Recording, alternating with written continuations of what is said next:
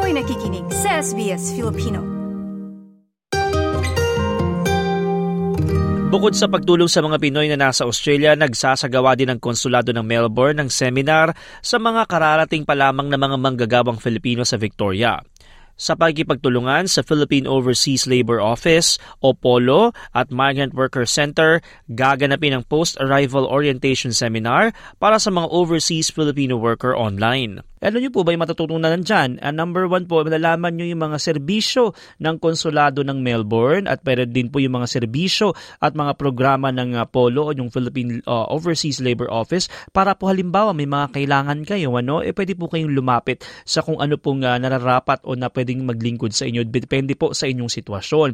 Ganon din po yung inyong karapatan sa mga magtatrabaho kasi po usually kapag napunta dito sa Australia, iba po yung mga uh, rights o iba po yung mga batas din tungkol dyan kabataan. At syempre pa, paano po tayo makakakuha ng mga assistance o mga tulong sakali pong may mangyari sa atin sa mga ganitong sitwasyon. Lalo na po, ay yung Migrant Worker Center ay handa pong tumulong dyan. Pwede po ninyong mag-register. Puntahan po yung website ng migrantworkers.org.au.